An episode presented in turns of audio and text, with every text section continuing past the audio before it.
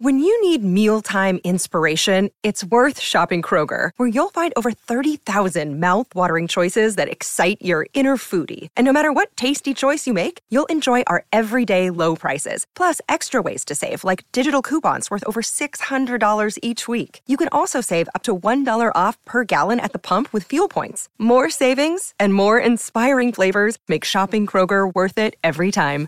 Kroger, fresh for everyone. Fuel restrictions apply. And I sort of just fell down this rabbit hole, sort of trying to distinguish what was real, what was not real, what was for show. And it's just an incredible hall of mirrors. Hi, I'm Madison Malone Kircher. And I'm Rachel Hampton, and you're listening to ICYMI. In case you missed it, Slate's podcast about internet culture. Rachel, I'm going to break the cardinal rule of podcast taping. Take out your cell phone. Oh, oh. Find it and then take I it fo- out. Oh, here it is. Found it. Found it. Got it. All right. Mm-hmm. So, how do you hold your cell phone? Like, what's your your go-to resting in palm position? Well, when I had a pop socket, I had it between my first two fingers, but I no longer have that. So now it just kind of rests on my pinky with my three middle fingers just on the back and my thumb on the, the power button. Okay, that's exactly what I do, which is why I was really freaked out when I saw this viral tweet this week all about smartphone pinky. Did you see that? I did. I saw it. I felt read. I felt seen. The tweet reads I don't know who needs to hear this, but when you're using your phone, stop using your pinky as an anchor. It's destroying your wrist and aggravating your ulnar nerve. And I read that and did no further research. I consulted no additional sources. I did not seek a second opinion. I just read it and thought, ah, yes, my hand does hurt when I use my big ass phone. That must be true. No, exactly. Like there's the the anecdotal evidence of my hand hurts, and then there's like a scientific sounding word like ulnar, and I'm just like obviously accurate. This is this is how I get all my information. Ulnar is a word I know exclusively in the context of crossword puzzles and nothing else. You nerd. Uh, speaking of nerds, though, Shannon Palus, Slate's science editor, did all of the things that I did not do. She consulted an expert. She checked in with a hand surgeon who says that the uh, viral tweet is actually bullshit. Like bullshit in, in what way? Because like my hand is currently in pain. So That, that pain is real. You're not, okay. You're not Thank being you for gaslit. validating my experience. Thank you for listening. No, no. Basically, the hand surgeon Shannon talked to said that the bit about your ulnar nerve is what's crap, and that holding your hand with your pinky has absolutely nothing to do with that nerve in particular. However, there are a whole bunch of other things you can do to fuck up your wrist and thumb and pinky and neck and back. My neck. My back. Uh-huh. Uh, ooh, where, where do we take this? My pinky and my iPhone screen crack. I was hoping you were taking it in the direction as our Lord and Prophet Khia meant us to take it, but This is a wholesome podcast. I'm gonna wait Sometimes. for lightning to strike you. And Occasionally, we're wholesome. so what I'm hearing is my hand is still fucked up, but not in the specific way that viral tweet says that it's fucked up. That would be correct. Rachel, would you like to shift gears? Sure, car mechanic. Totally normal transitional phrase. Mm-hmm. Okay. Well, today we're introducing a new segment called Wormhole.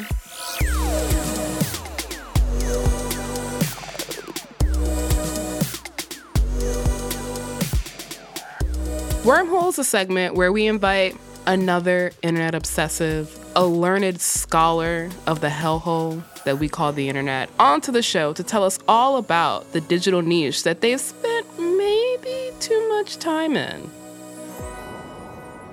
Speaking of too much time, Madison, I'm gonna put you on the spot. What's your digital wormhole? Surprising to no one, an internet wormhole that I have fallen down so far and so many times I now think I could teach a college seminar on it is the uh, Tumblr chronicles Tumblr? of a hypothetical relationship, big air quotes aren't hypothetical, between one Taylor Swift and one Karlie Kloss. Wow, this is the least surprising thing you've ever said to me. There are charts, there are maps, there are grainy photos of a tiny cabin in Big Sur that they maybe stayed one time, and that proves they're dating because the description of it on the hotel website describes it as a great place for lovers. Okay, but is there a PowerPoint slide? If you want it, it exists, and I will show it to you. You will need at least eight hours. Only eight? That's for like a topical surface level, like That's the 101 Anyway. level course. Yes, that is the 100 level. Like, if you studied this in high school, you could probably place out Yep. hmm your AP Taylor score. Uh, what is Wow. yours? My AP course is on, I feel like kind of a an almost adjacent topic. Have I told you this before? Have I disclosed this on the podcast? Well, at one point I was I was really into One Direction. And not in an era where I should have been. Like this was not middle school. This was college, like freshman Well, year Rachel, of college. One Direction didn't exist when you were in middle school. Okay, you're not your only option. But I'm just saying I was a little too old for boy bands. This is this is my I'm not gonna say secret shame because I'm disclosing it on this podcast, but like I knew a lot about One Direction and the college course I could teach is on the many signs leading up to the day that Zayn Malik left One Direction and what they meant. This is interesting. I really thought you were d- gonna disclose your uh, your time spent as a Les Mis Tumblr teen. Oh, I could also teach a class on all the homoeroticism in Les Mis, but I feel like that class already exists.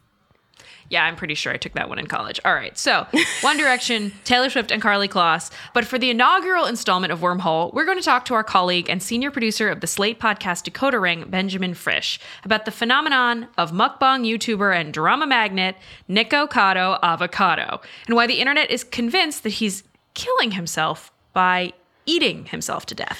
We've wanted to talk about Nick for a while on the show, but he's not our particular wormhole, which is why we were extremely thrilled and uh, mildly concerned to learn that our colleague Ben has spent. I'm sorry, Ben, but a a, a lot, a lot of hours, a lot of hours becoming something of an expert on one Nikocado avocado. Hey everyone, it's me, Nick Avocado. Today we are gonna be having some cheesy, spicy carbonara ramen noodles, and by we, This is a story about vegans, about eating copious and possibly dangerous amounts of food. It's a story about concern trolling, and ultimately, an algorithmic evil genius. Orlin. We'll be back with Ben after the break. Tired of not being able to get a hold of anyone when you have questions about your credit card? With 24 7 US based live customer service from Discover, everyone has the option to talk to a real person anytime, day or night. Yes, you heard that right. You can talk to a human on the Discover customer service team anytime. So the next time you have a question about your credit card, call 1 800 Discover to get the service you deserve. Limitations apply. See terms at discover.com/slash credit card. Our bodies come in different shapes and sizes, so doesn't it make sense that our weight loss plans should too? That's the beauty of Noom. They build a personal plan that factors in dietary restrictions, medical issues, and other personal needs so your plan works for you. Noom doesn't restrict or shame when you want to treat yourself. Their flexible program focuses on progress instead of perfection. You don't have to give up carbs or anything. And with their daily lessons, you can learn something new about your food choices every day. After just a few days of using the app, I learned how to recognize cues for overeating and how to choose the right foods to feel full. Stay focused on what's important to you with Noom's psychology and biology based approach. Sign up for your trial today at Noom.com. That's N O O M dot com and check out Noom's first ever cookbook, The Noom Kitchen, for a hundred healthy and delicious recipes to promote better living. Available to buy now wherever books are sold. In 2007, TV network CBS dropped 40 kids in the middle of the New Mexico desert as part of a brand new reality show. These kids would have to build their own society from scratch. And if this sounds like Lord of the Flies to you, well, it was meant to. We were on this mission together and we were going to prove to the world that we could make a better society than adults could. I'm Josh Gwynn, and I want to know what this wild TV experiment was really about. Split Screen Kid Nation, a six part podcast from CBC. Available now. Hi, this is Dahlia Lithwick, host of Slate's legal podcast, Amicus. If you're listening to this show, you might be interested in Amicus's live show that we're hosting in Washington, D.C. on Tuesday, May the 14th. My colleague, Mark Joseph Stern, and I will be talking to some amazing guests, including Sherrilyn Ifill and a sitting state Supreme Court justice all about how originalism, a relatively recently invented way of interpreting the Constitution, has taken over the Supreme Court and radically reshaped the law. It's been doctrinal rocket fuel for the conservative legal movement and facilitated the rolling back of abortion rights, the expansion of gun rights, and the obliteration of the separation of church and state. And as another wildly consequential Supreme Court term careers to its end, the court's originalists are on a tear but there's something you can do about it. And we hope you'll join us in DC on May 14th to explore the possible pathways out of the current situation. Go to slate.com slash amicus live for tickets.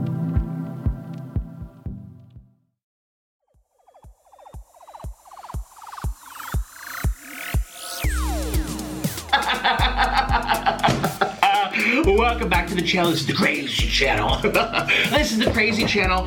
Mukbangers, they don't do it like I do, okay? We're back with our uh, newest segment, Wormhole. And just a quick heads up today on the show, going forward, we are going to talk about extremely disordered eating and diet culture, so please listen with caution. My name is Benjamin Frisch. I'm a producer at Slate Magazine. I co created Decoder Ring with Willa Paskin, and I'm chronically online. Welcome. You're, You're in good among company. your fellow. Thank you. Thank you. I've actually I, I've brought you know several dozen cheeseburgers and a giant vat of cheese with which to dip them in. So I'm right at home. you know, with my boy Nikocado Avocado. Oh, oh. What you're hearing right now is a YouTube video called Extra Cheesy McDonald's Mukbang from a couple years ago, and it has over 4 million views. The man that you hear kind of going to town on these extra cheesy McDonald's burgers is the aforementioned Nikocado Avocado. Wow. So, so in this video, you see Nikocado. He's dipping a what looks like a, a, a Whopper, I would guess. Um, That's a oh, Big I Mac? think that's a That Big is a Mac. That's a Big So- Mac. Sorry, guys. um, so he's dun- he's dunking what looks like a Big Mac into a giant vat of cheese, uh, and then just sort of stuffs it into his face, and the cheese is sort of smearing all around his face. And There's one Big Mac in hand. There's three Yeah. more in front of him. Oh yeah, it's it's a whole display, and they set up the camera in such a way so the food is like very much center stage. Like most of the frame is taken up by food. How would one describe Nikocado avocado? So Nikocado Avocado is a shrieking gay eating clown. I think is probably the best way to put it. So so Nikocado is maybe he, he's he's one of the most famous mukbangers on YouTube. If you don't know, a mukbang is an eating show. They come from Korea originally. In the last half decade or so, these eating shows have really taken off and become sort of genre in themselves. Nikocado Avocado, he started out as a vegan mukbanger. And the reason he has his name, Nikocado Avocado, is because he used to eat a lot of avocados. My favorite place on the internet, vegan YouTube. Well, and he he dramatically left vegan YouTube. He claimed it was full of drama and also it was making him sick, which is perfectly plausible. And so what happens is that he leaves the vegan community and just starts doing sort of regular mukbangs and he finds I assume that fast food does well. 2016 is when he switches from being a uh, vegan mukbanger to a more typical mukbanger. The physical transformation is just astonishing. Over the last several years, he's gained 200 pounds, I guess. Last I checked, he likes to weigh himself on camera as part of the show. 352.61. 352? The eating is only part of the Nikocado experience. There's also what you would sort of describe as reoccurring skits and sketches and themes, including things about him doing an inventory of his closet for some reason, fights with his husband, which is a, like a major theme. He he's sort of weirdly obsessed with like pooping his bed is like a joke that just like keeps reoccurring over and over and over again. Sure. Oh my god, I'm pooping. I am pooping. It's a little bit hard to kind of uh, glean his popularity because he has four sort of separate main channels. but I did a little bit of math. And overall, across these four channels, he's got a little over 5 million subs and a little over 1.1 billion total views. Oh my Uh, God. So, so it's a lot. Nick is releasing at least one or two videos a day. Like he's producing a an enormous amount of content, which involves eating huge amounts of food. Nikocado Avocado was in the news recently after he was called out by another YouTube creator who goes by the name Moist, I'm, I'm sorry, Moist Critical and slash or Huge Charles. His video about Nick has been viewed nearly 11 million times at this point. It's called This YouTuber is Slowly Killing Himself for Views. He's well aware that he is throwing away his health, his well being, his happiness for the sake of some YouTube views because his audience continues to eat it up, much like he eats up a million fucking cheeseburgers every couple of days. And this happens every once in a while, there'll just be like a whole cycle of Nikocado content that sort of ripples across YouTube. And, you know, Nikocado, you know, makes his own response videos in which he's very upset about this. But it's also very clearly like this is generating content for both of them. They make responses to the responses, and it seems like sort of everybody wins in the end. As if I don't have the right to exist because I happen to be because I happen to be a little overweight. This is an unfluffy person. Unfluffy! He is never out of character anymore, it seems. So this response is not him being genuine or taking it seriously, it's him playing his character and completely misunderstanding what I was saying in my video.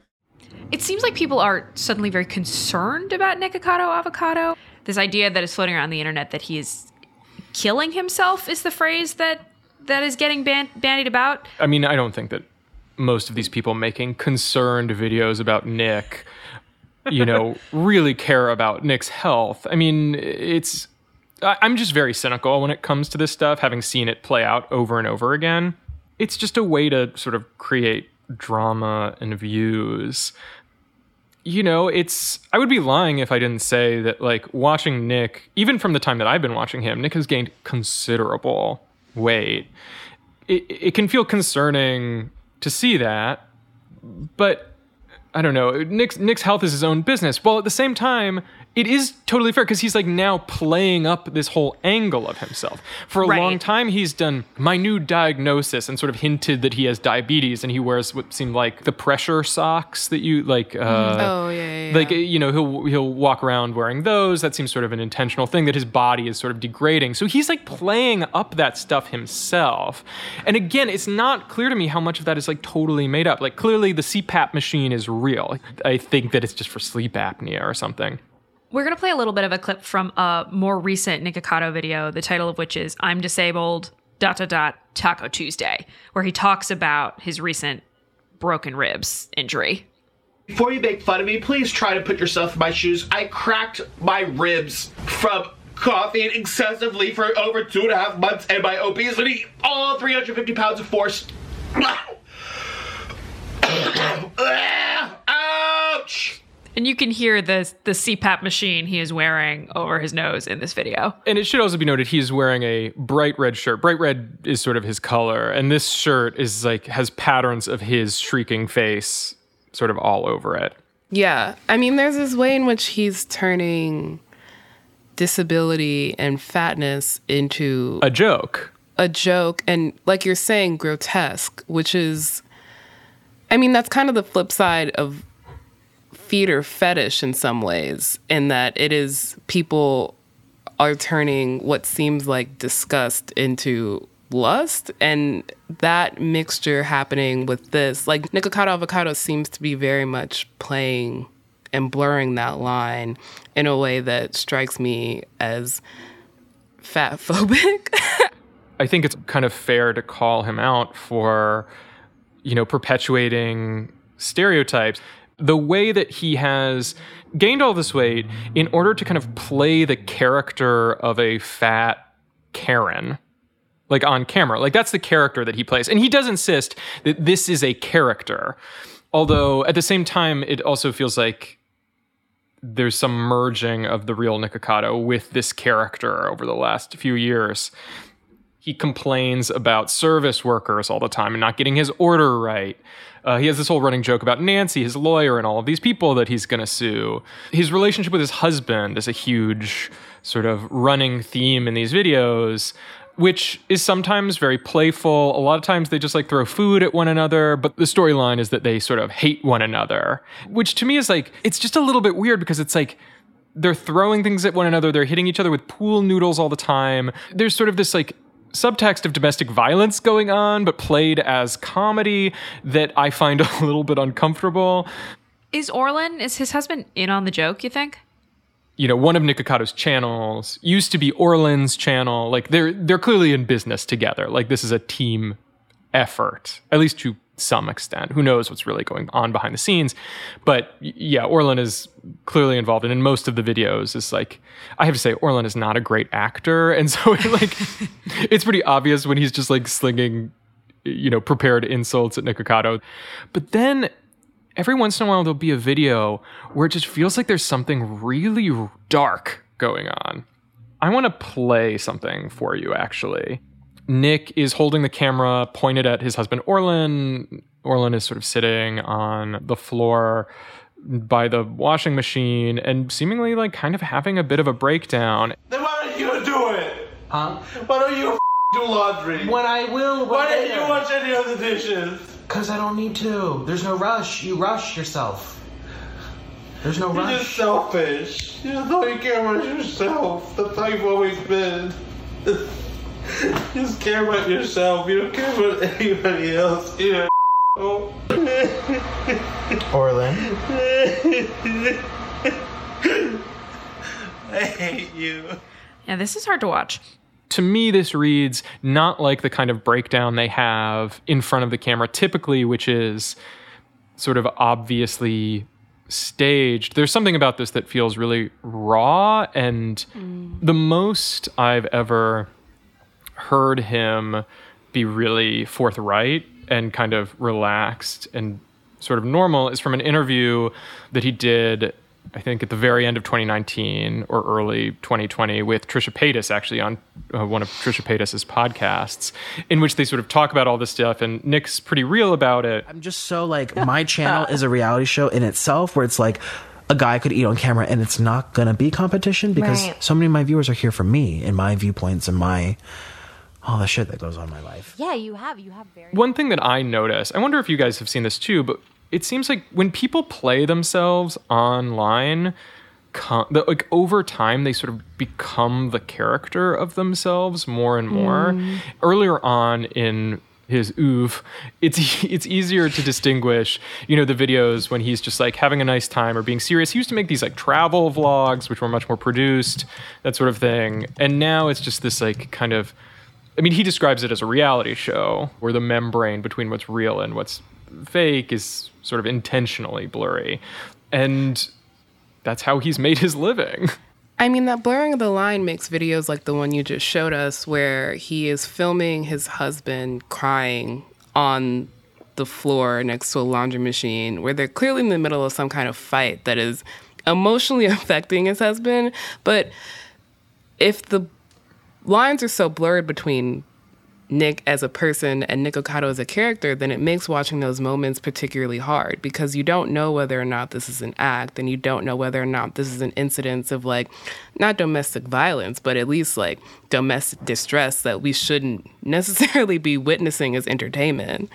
Yeah, But if it's a reality television show, it gets into the issue of like all the things we've seen like the Kardashians go through on television where you're like maybe I shouldn't actually be able to see this. Maybe this should be private. Yeah, I think that that's totally right. And it's the kind of thing where you watch one Nikocado video and you're just like, huh, this is kind of funny. And then you watch 10 and you're like, this is a little bit weirder than I thought it was. And then you watch like 100 and then you, you start to see some real cracks, I think, which just makes him more of a cipher to me.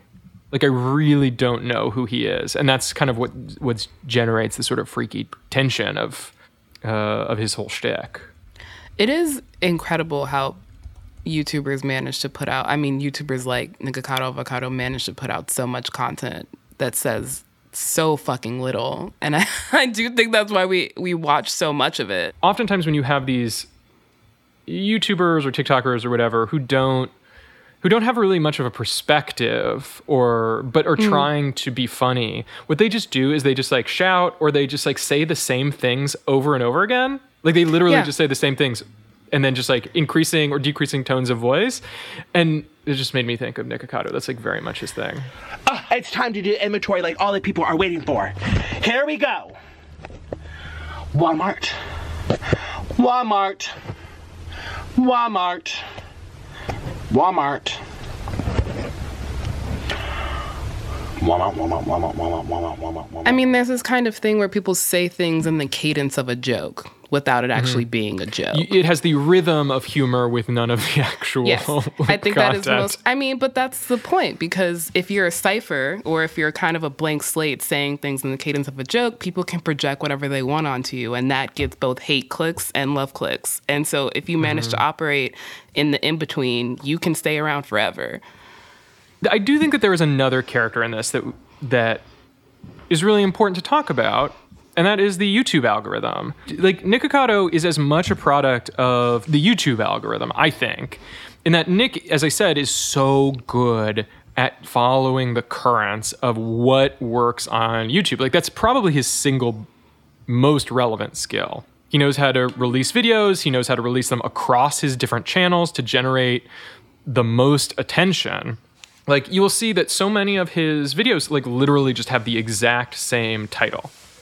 Nick will make a video and then if it's especially successful, he will just iterate over and over and over again on that video. Mm. Like he had this whole series in which he got married over and over again. He's been married to his husband for a while now, but they just like have this bizarre. It's like this is him at his most like stagey, over the top nonsense, where he just like comes out in a wedding gown, which is just like him wrapped in a sheet with a veil, like a tablecloth over him, holding like I don't know, like some like fake flowers or something. Out my way.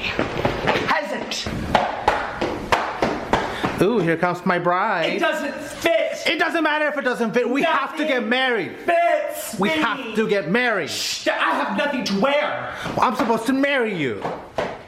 And then he just did that for like five days straight. And I think it's just this extremely stark example of how these algorithms can kind of create incentives that did not exist. There was no incentive to do this 10 years ago. And if you look at it one way, this is sort of a piece of AI generated art. You know, like it's invented a genre of art, which are these eating shows, which, you know, run this whole gamut. But if you look at it the Um, other way, if you if you did it the other way, it's like it's like incentivized people to make careers out of an activity which I, I think is probably fair to say unsustainable in the long term. It's funny hearing you bring up how the silent character, and this is the YouTube algorithm. I'm thinking back to my first job blogging, where part of it was just anytime Matt Stonie, who is a competitive eater and YouTuber, mm-hmm. posted anything of him eating like an obscene amount of food, it was like, well, you must blog this now because it was just guaranteed clicks. It was such an easy, sure thing. Do you have a sense of why people like watching people eat? Because I truly don't. I do not know why people like it, it does absolutely nothing for me in any dimension.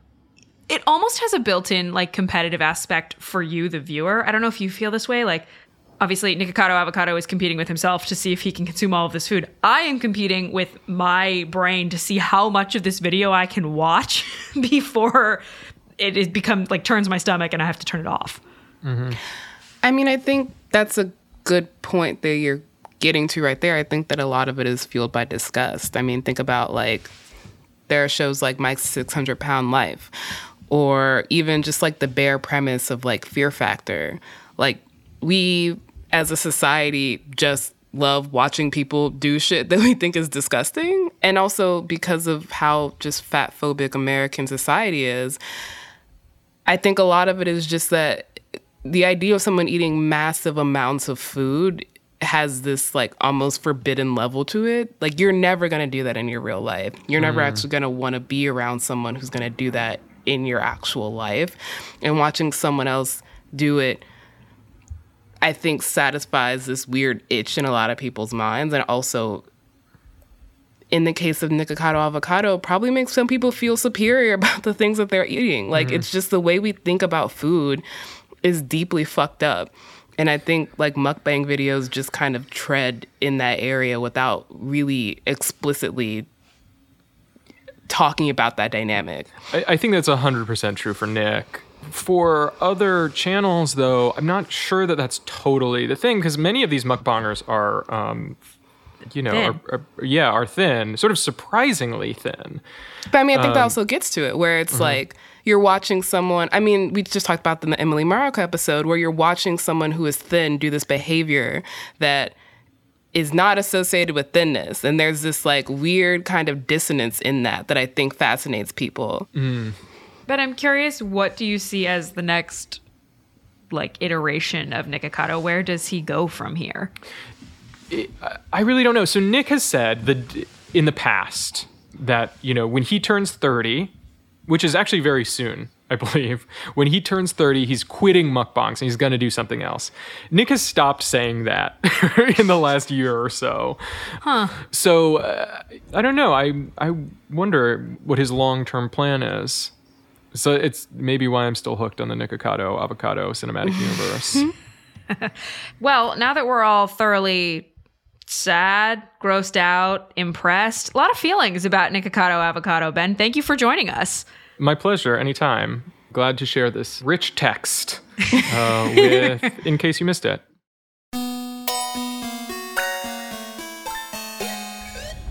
Once again, that was our Slate colleague, Benjamin Frisch. Uh, ben is the senior producer of Slate's podcast, Decoder Ring. All right, that's the show. We will be back in your feed on Saturday, so please subscribe. It's free and the best way to make sure you never miss an episode. Plus, this weekend's Halloween, so it's gonna be spooky. Spoopy. It's not gonna be spoopy. Follow us on Twitter. We are at ICYMI underscore pod, or send us an email, ICYMI at slate.com. We'd like to take a moment to shout out listener Rachel, because apparently there's only one name allowed on this podcast, and it's Rachel, who sent us a, uh, a sample soft launch photo inspired by our episode last week. Rachel, A plus work. Also, if you happen to have a wormhole that you're obsessed with, tell us. We might just have you on the show. ICYMI is produced by Daniel Schrader and Samira Tazari. Our supervising producer is Derek John. Forrest Wickman and Allegra Frank are our editors, and Alicia Montgomery is executive producer of Slate Podcast. See you online. Or in a wormhole. My neck, my back, my pinky, and my iPhone screen crack. My neck, my back. This is fun. Having a good Um, time. I'm glad one of us is having fun.